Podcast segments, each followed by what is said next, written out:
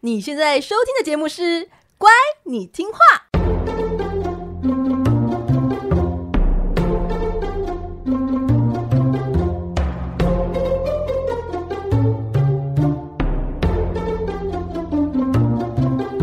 每集介绍一则故事加一幅名画，从故事的关键找出欣赏艺术的线索。只要听懂故事，就能够看懂名画。现在跟着我们一起乖乖听画。大家好，我是葵花子。嗨，我是佩金。欢迎收听《乖，你听话》，每集介绍一则故事加一幅名画，希望你听懂故事就能够看懂名画。第三季的北欧神话结束，在正式进入新一季的主题之前呢，我们有两集的特别节目。这两集特别节目呢，是与台中国家歌剧院合作，要来带大家认识今年歌剧院遇见巨人系列即将隆重推出的一档戏剧，叫做《兄弟们》。哦，真的要为自己来一个掌声，太感人了！终于有合作案了，哦，终于有一个赏识货的单位，哦，看出我们的你知道潜力值。嗯，谢谢国家歌剧院。兄弟们呢，是由欧洲最负盛名的导演罗密欧·卡士铁路奇所执导的剧嘛。诶，先帮大家做一个前情提要。我刚刚说到这个是歌剧院推出的《遇见巨人》系列哦。这个系列呢，是歌剧院在每年秋冬的时候呢，都会推出的一系列的表演。那通常我们在讲到这个巨人的时候，其实会直接联想到的是，诶，例如身材很异常巨大的人啊，或者是出现在各种神话传说的种族嘛，就像北欧神话的巨人族啊，或者是希腊神话独眼巨人族这些齁。但是呢，巨人同时也是指伟大的人物和作品，所以台中国家歌剧院的遇见巨人系列。就是定调要从经典的作品学习，或者是用当代的视角重新的诠释伟大的经典作品。这个遇见巨人系列哦，已经持续了七年，今年二零二三年一样推出多部值得期待的精彩表演剧码。其中之一呢，就是我们这两集要为大家介绍的，由卡士铁路奇导演的《兄弟们》。但是蛮意外的，就是为什么是戏剧找我们合作呢？是跟我们的形象有关吗？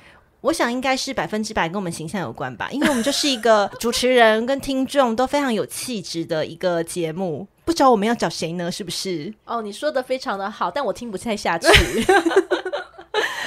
我觉得应该是这个原因吧。还有另外一个原因呢，可能就是说，这个兄弟们的看点之一是和西洋古典艺术名画有着非常深厚的关系。哦，就是这部戏里面就是。很多的西洋名画是不是？对哦，难怪找我们呢。哦，对啊，其实这才是原因之一，不是说我们很有气质，然后我们也是很有气质啦。对啊，所以说到这个西洋古典艺术名画呢，怎么可以少了我们乖你听话呢？所以啊，就让我们来为大家揭开这些戏剧与名画之间层层叠叠的关系吧。但是呢，在介绍名画之前啊，很有必要先为大家来介绍这一出戏剧的灵魂人物，也就是造成这个层层叠叠的关系人——导演罗密欧·卡士铁路奇。他呢是兄弟们的创作概念和导演。卡士铁路奇呢，在欧洲的戏剧界啊，可说是响叮当的大人物啊。你认之前就认识他了？哎，其实不认识。哦，所以还没有响叮当到你这边，是不是？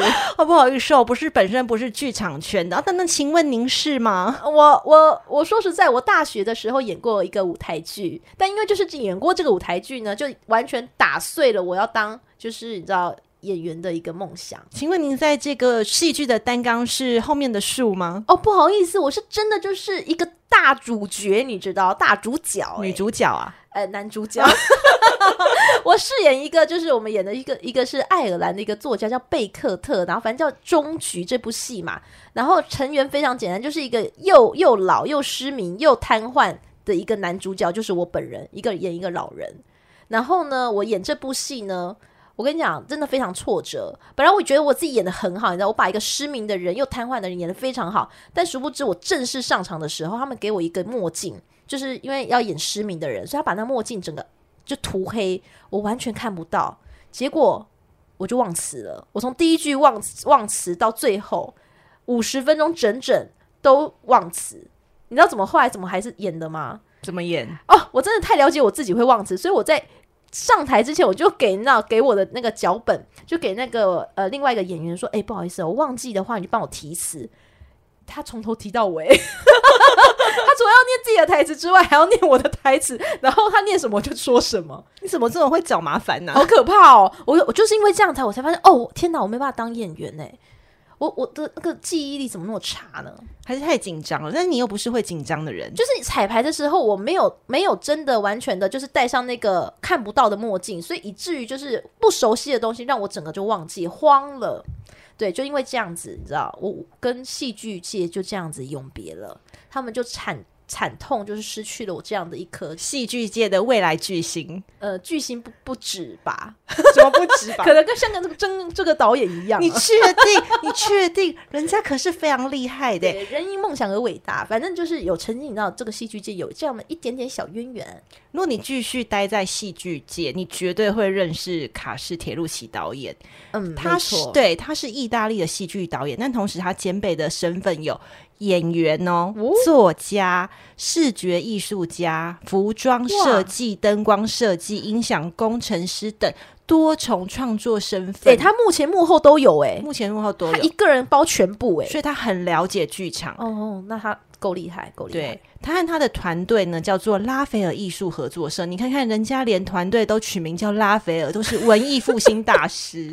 哎、欸，不好意思，我们其实没有跟他比较啦，我这只是一个刚刚穿插一下我小小的大学小梦想而已。OK，是不是听到他的背景，立刻收回自己会成为戏剧界明未来明星的？呃，没错，没错，狂妄发言，没错，没错，先收回并道歉。导演呢，他是从一九八零年代就开始制作出革新而且具有话题性的戏剧作品。这四十多年来哦，就是经常受邀到全欧洲最顶尖的剧院啊，或者是歌剧院，还有音乐节去做演出。虽然他的创作中心都发展在欧洲，但他其实名声已经响彻全世界的剧场，而且获得无数的奖项和认可。呃，我随便举几个例子，他得过后的奖项，我觉得都会吓死人。你听听看哦，虽然我也不知道这些奖项到底有多厉害，但是听起来就是很厉害。你看，威尼斯剧院双年展终身成就金狮奖，嗯，金狮奖有听过？听你听过的是法国坎城的金狮奖吗？不一样 是不是？人家是威尼斯剧院双年展终身成就金狮奖，嗯、还有法国文化部授予的艺术与文学骑士勋章。他是意大利导演哦，可是获得法国文化部的骑士勋章，还有加拿大美洲戏剧节，还有都柏林戏剧节等大奖。都是导演的成就，真的很厉害，就是已经有无数奖加持他了。对，所以他是在欧洲甚至全世界的戏剧圈都非常的有名。那虽然导演他的剧作风格是属于比较前卫的、比较创新的，但他本人其实是古典艺术文学啊的爱好者。他的作品常会从古典艺术中取得灵感，像是我们之前有跟大家介绍过的旧约圣经的创世纪啊，还有希腊神话的悲剧《伊底帕斯》，甚至是但丁的神曲，还有莎士比亚的文学作品哦，都曾经是导演创作的选材主题。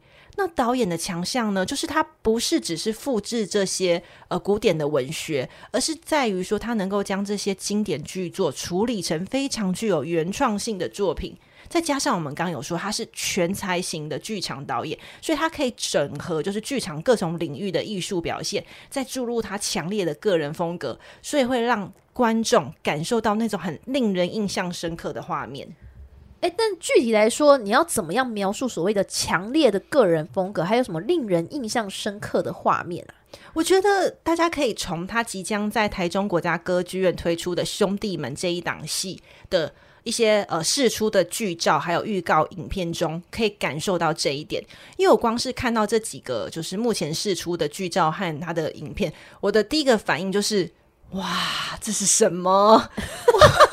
你是不是找不到适合的形容词？对，我脑中找不到适合的形容词，就感觉，但是有些被冲击一波的感觉，所以立刻就是发出一个惊叹词，就是哇，这个是这个这个有点超出我的脑，就是脑海的词量，所以我觉得大概就是令人印象深刻的意思吧。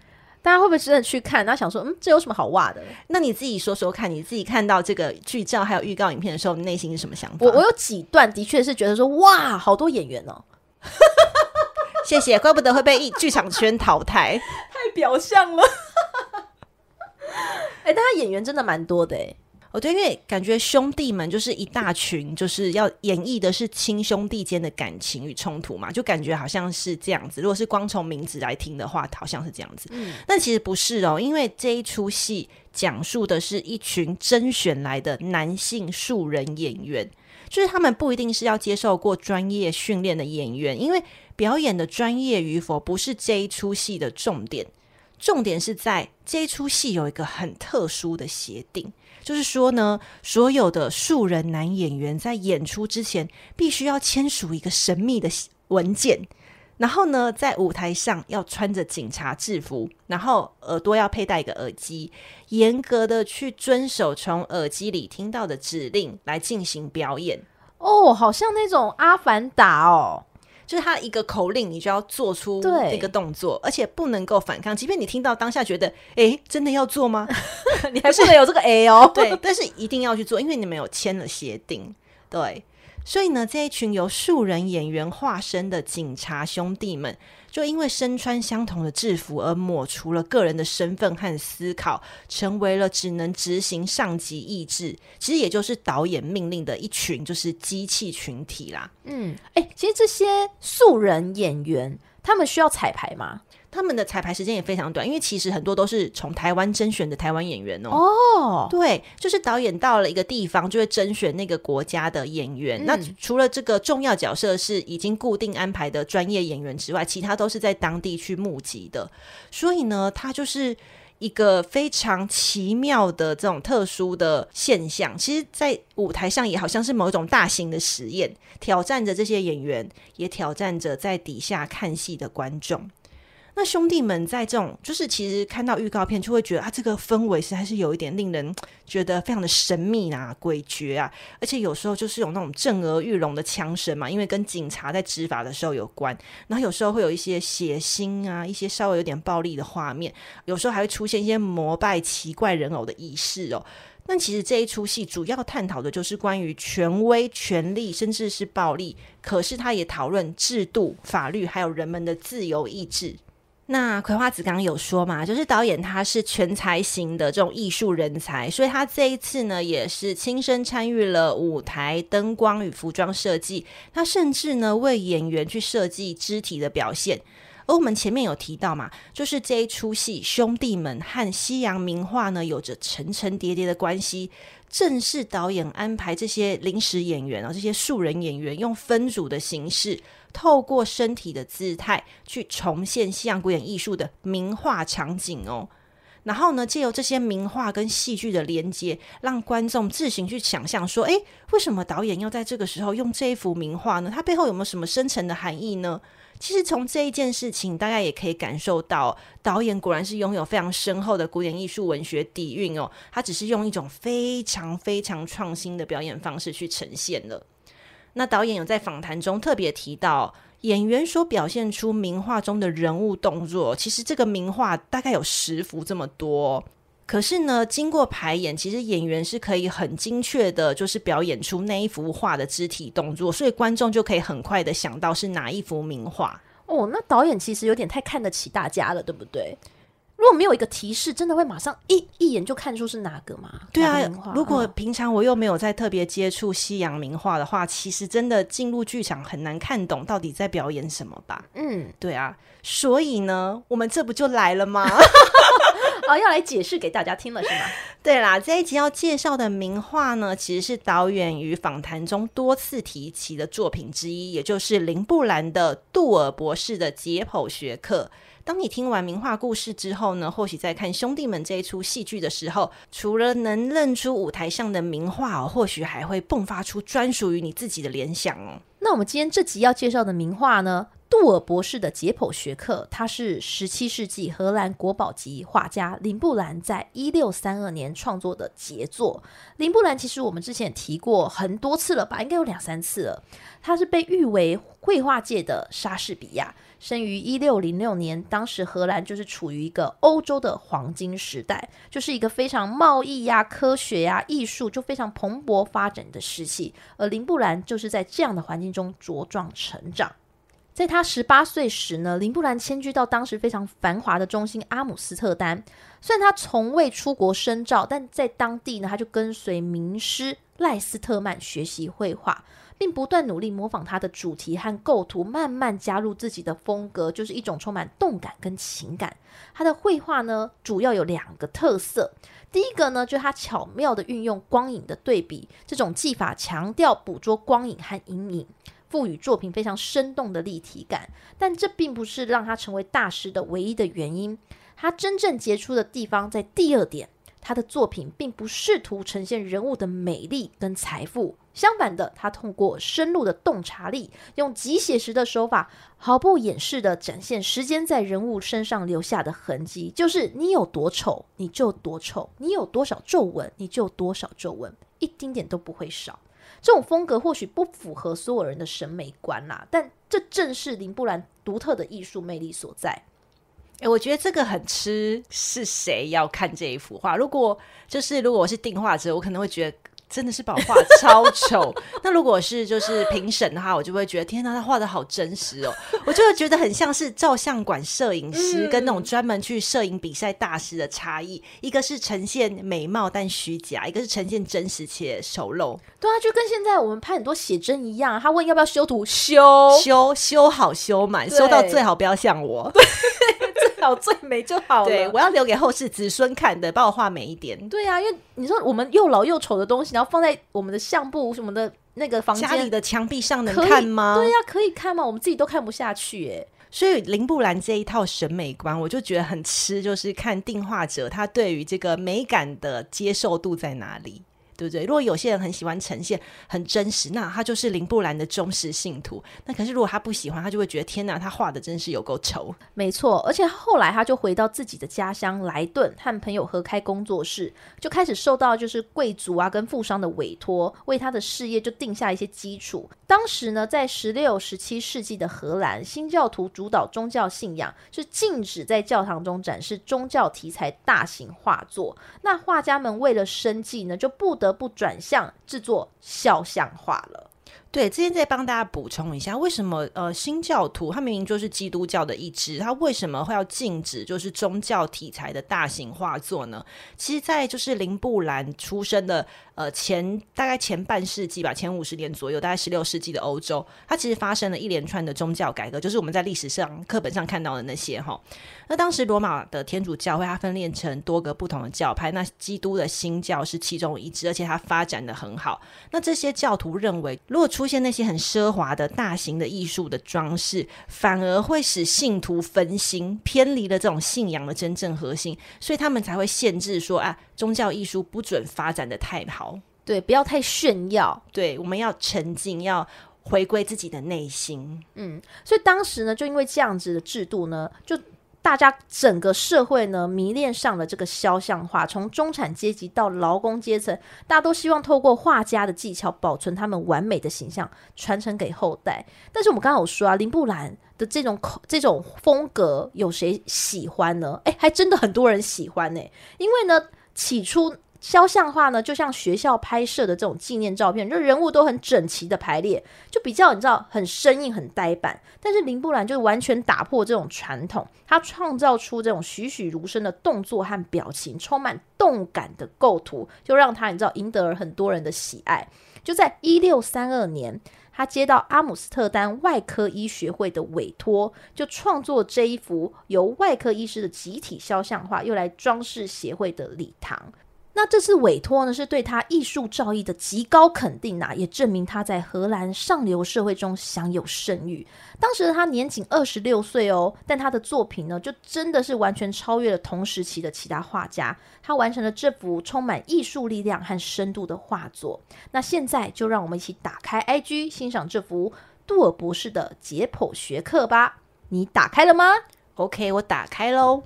画面中，我们可以看到头戴黑帽、身穿专业服饰的杜尔博士，正与七名外科医师进行大体解剖教学课程。博士参考着斜倚在尸体脚旁的书本，用右手拿着手术镊子挑起尸体被剖开的手臂肌肉和肌腱，并以自己的左手纯熟的示范出对应到的手指收缩与移动的方式。显然，他支配着整幅画的情境。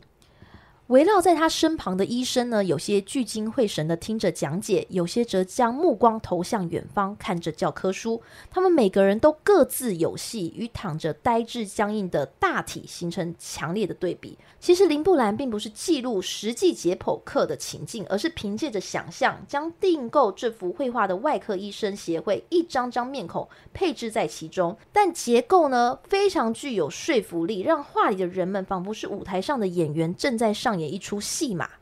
刚刚佩景有说到，就是传统的这种人物群像画哦，就像是学校拍摄的纪念照片一样，就是。啊，通常都是人物要排排站哦。这个原因是因为呢，其实这个群像画的费用啊，通常都是由订画的人们平均分摊。就是你有出钱，你就可以出现在这一幅画作中。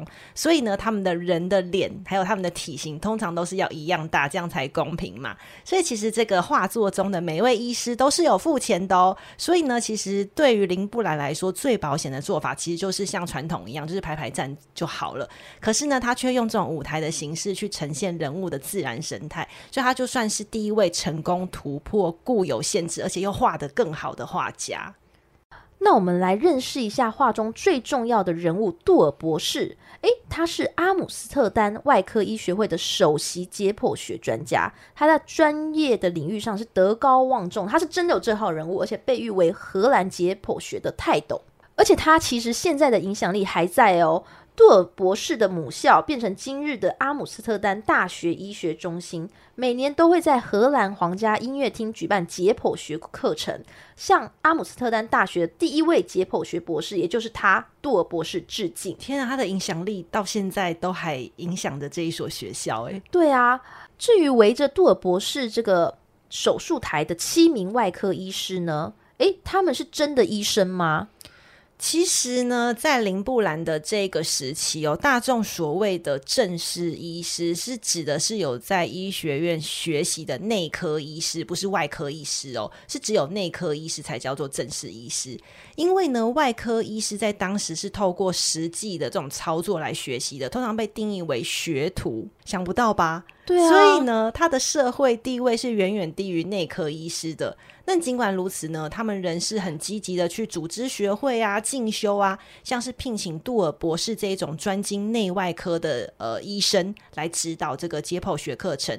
他们呢，希望借由这种有呃专业信任度的医师出现在他们的学会中，可以提升大众对于他们的专任性、专业信任度啦。所以我想说。呃，他们会请林布兰来画这一幅画，而且是选择就是这个解剖课程的画面哦，大概就是一种提高他们专业形象的好方法吧。嗯，那如果你有注意到的话，你会注意到说，那个在后方的墙上呢，有段文字，这个文字呢，其实就是林布兰的签名。他早期的签名都是签全名啦，就是林布兰范莱顿，或是缩写一个 R H L。但在一六三二年起，他开始只签林布兰。或偶尔加上一个字母 F，就是一个缩写这样子。这种做法正好遵循了十六世纪的意大利大师提香啊、拉斐尔等人的这样传统。那我们今天介绍这幅呢，是林布兰非常有名的集体肖像画之中的其中一幅。它有四幅非常有名，除了今天这一个杜尔博士的解剖学课，它是馆藏在荷兰的海牙莫瑞修斯皇家博物馆外呢，还有三幅，一幅是迪曼博士的解剖学课，再来。布商工会的理事，以及阿姆斯特丹国家美术馆的镇馆之宝夜巡。诶，夜巡这幅画呢，应该很多人都知道，是许多艺术爱好者、观光客指定要看的人生名画之一。我们听完了佩景对于这幅画的介绍，再让我们回到兄弟们这一出戏剧上哦。刚刚有提到说，导演会在剧中安排演员以分组的形式，透过身体的姿态来重现西洋古典艺术的名画场景。所以呢，刚刚我们看到的这一幅图画，其实在剧场中，诶，导演就是安排着，就是呃身穿制服的。男性素人演员围绕着一具非常苍白的这个呃饰演大体的演员，而且呢，导演在访谈中有提到，他使用的话都有其中背后的意义。那至于林布兰杜尔博士的解剖学课，在这一出戏剧中又蕴含着什么含义呢？诶，导演没说诶。导演想要让大家自己去想，是不是？对对，没错。所以呢，哎，我们作为一个专业的名画的这个 podcast 频道，我觉得 我们或许可以从这一幅画的时代，也就是十六到十七世纪的欧洲，尤其是林布兰所在的荷兰哦，当时叫做尼德兰，那时候还不叫荷兰，这个解剖学的发展，和大家进一步的谈谈。其实呢，人体解剖学这一门专业领域啊，在历史上有很长很长一段时间是禁止的，是违法的。直到文艺复兴的维萨里医师哦。呃，这位医师呢，他执行了有规模的人体解剖，并且编写了一系列的书籍，叫做《人体的结构》。其实这本《人体的结构》也有出现在刚刚佩锦介绍的那一幅画作——杜尔博士的解剖学课哦，就是大家正在看的那一幅大书啦。诶，可是你刚刚说在那段时间，那个解剖是被禁止的，那他为什么可以解剖？那他的尸体，就他大体怎么来的啊？诶，其实这个位医师呢，他是他是偷秘密的偷走。偷来的，竟然是 也是犯罪，也是犯罪者。他是偷走被处决的罪犯的尸体啦，所以那些呃大体其实是罪犯的尸体。他用这些尸体来做人体解剖，然后呢，可是他写完了这一套书之后，他反而成为了现代解剖学的开端。然后到了林布兰的时代，其实其实维萨里医师跟林布兰的时代大概也是差个半世纪，就是五十年左右啦。那到了林布兰的时代的时候呢，由外科医师学会举办的这个解剖示范活动哦，就是已经公开的、被有限度的是允许的了。他呢会在解剖剧院举行，并且让更多的观众近距离的观看这个过程，就是解剖课程的过程。除了医学院的学生还有医师之外，其实他也开放给一般的大众去看哦。可是你不觉得很奇怪吗？到底谁要看人体解剖啊？哎，不会耶，我觉得这很有趣。你知道小时候不是有一个叫《人体的奥妙》的一些展览吗？我记得国中的时候，我们生物老师带我们去那个校外教学，哦，震撼到我哎！你知道可以真真正的摸自己的脑，那么摸那个别人那个。大体的脑袋吗？你少胡乱，怎么可能？真的，真的，真的，他人体的奥妙，我不知道现在还有没有。但是以前那时候我们去的时候，他把人体的一些每个器官啊，都把它弄得好好的。那你可以看，那有一些可以摸。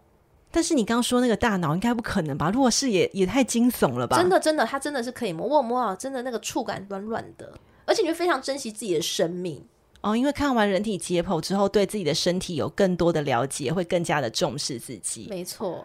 所以，所以你刚刚说谁要看？哎，有啊，我就要看，而且很多人想看呢。就是你说基于这种教育的课程，嗯、对不对？嗯嗯、对啊。好啦，其实你说的也没错，因为其实解剖学课程在当时就是十七世纪的时候，它不只是一堂教学课程，它也是一种高格调、一种 high class 的社交、oh、社交的活动。哦，那我好像有 high class，你有 high class 的感觉，你只是付那个科学馆的门票而已。对对对 当时的人，其实你呃，无论你是不是这个医学背景的人哈，就算是一般大众，你只要付费哦，入场费就可以参加，而且观众还要穿着得体才可以进入那样子的场合，因为你会想要参加这种解剖活动，就代表是你对当时的现代科学的知识的追求，是一种文明的进步的表现。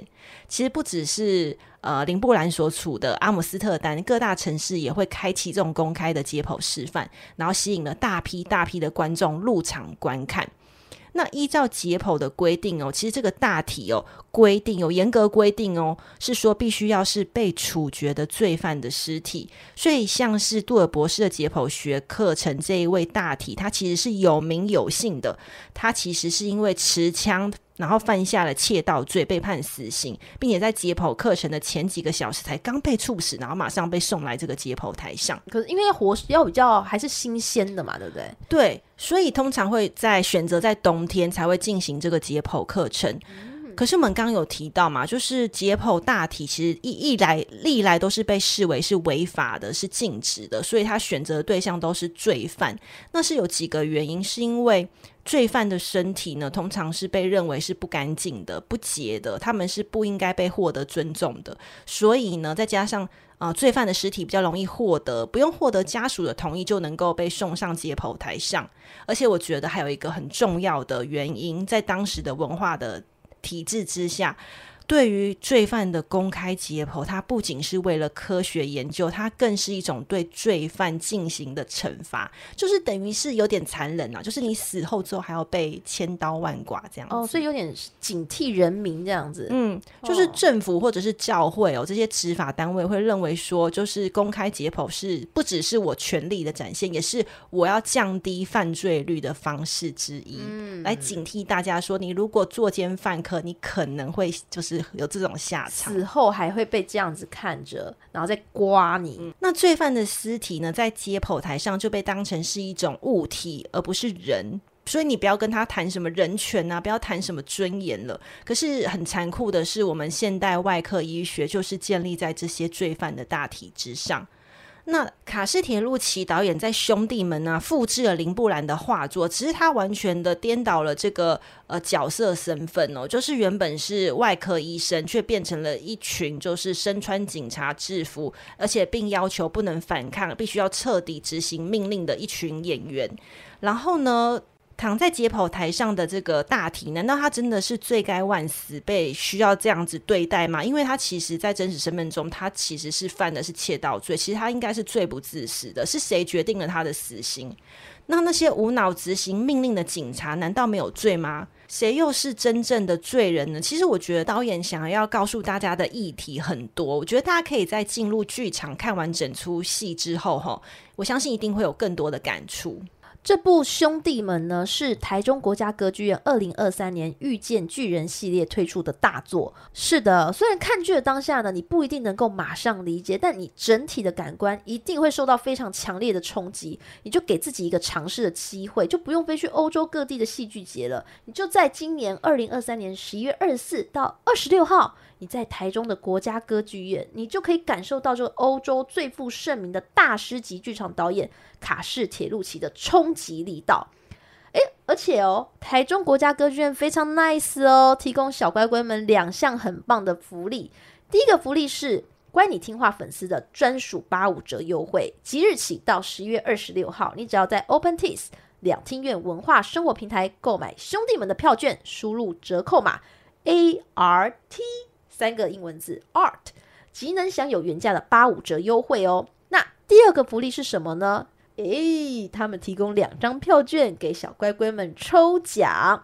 详细的抽奖资讯呢，我们可以看乖你听话的 IG。这两项超棒福利的资讯呢，我们会在本集的 Podcast 资讯中和我们的 IG 上都可以看到。小乖乖们记得点开哦。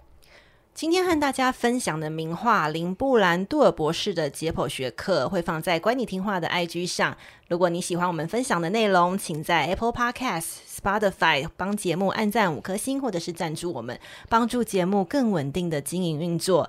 IG 和赞助连接，兄弟们的购票优惠，还有我就是不得不再帮自己夜配一下这个新书上市，就是乖你听话《希腊罗马人间篇》，全都放在本集 Podcast 的资讯栏里喽。啊，by the way，好多好多要讲呢，好多好多要宣导。就是，哎呀，就是葵花籽在这个十月二十九日，就是星期日的时候，会在高雄市的晨风书店就举办一个个人小小的这个 新书座谈会，大家一定要支持哦。高雄的朋友们记得来哦。好，在高雄诚毅酒店七楼嘛。对，那就请小乖乖点开资讯栏来关注我们的资讯喽。这个频道是乖你听话，我们下期见，拜拜，拜拜。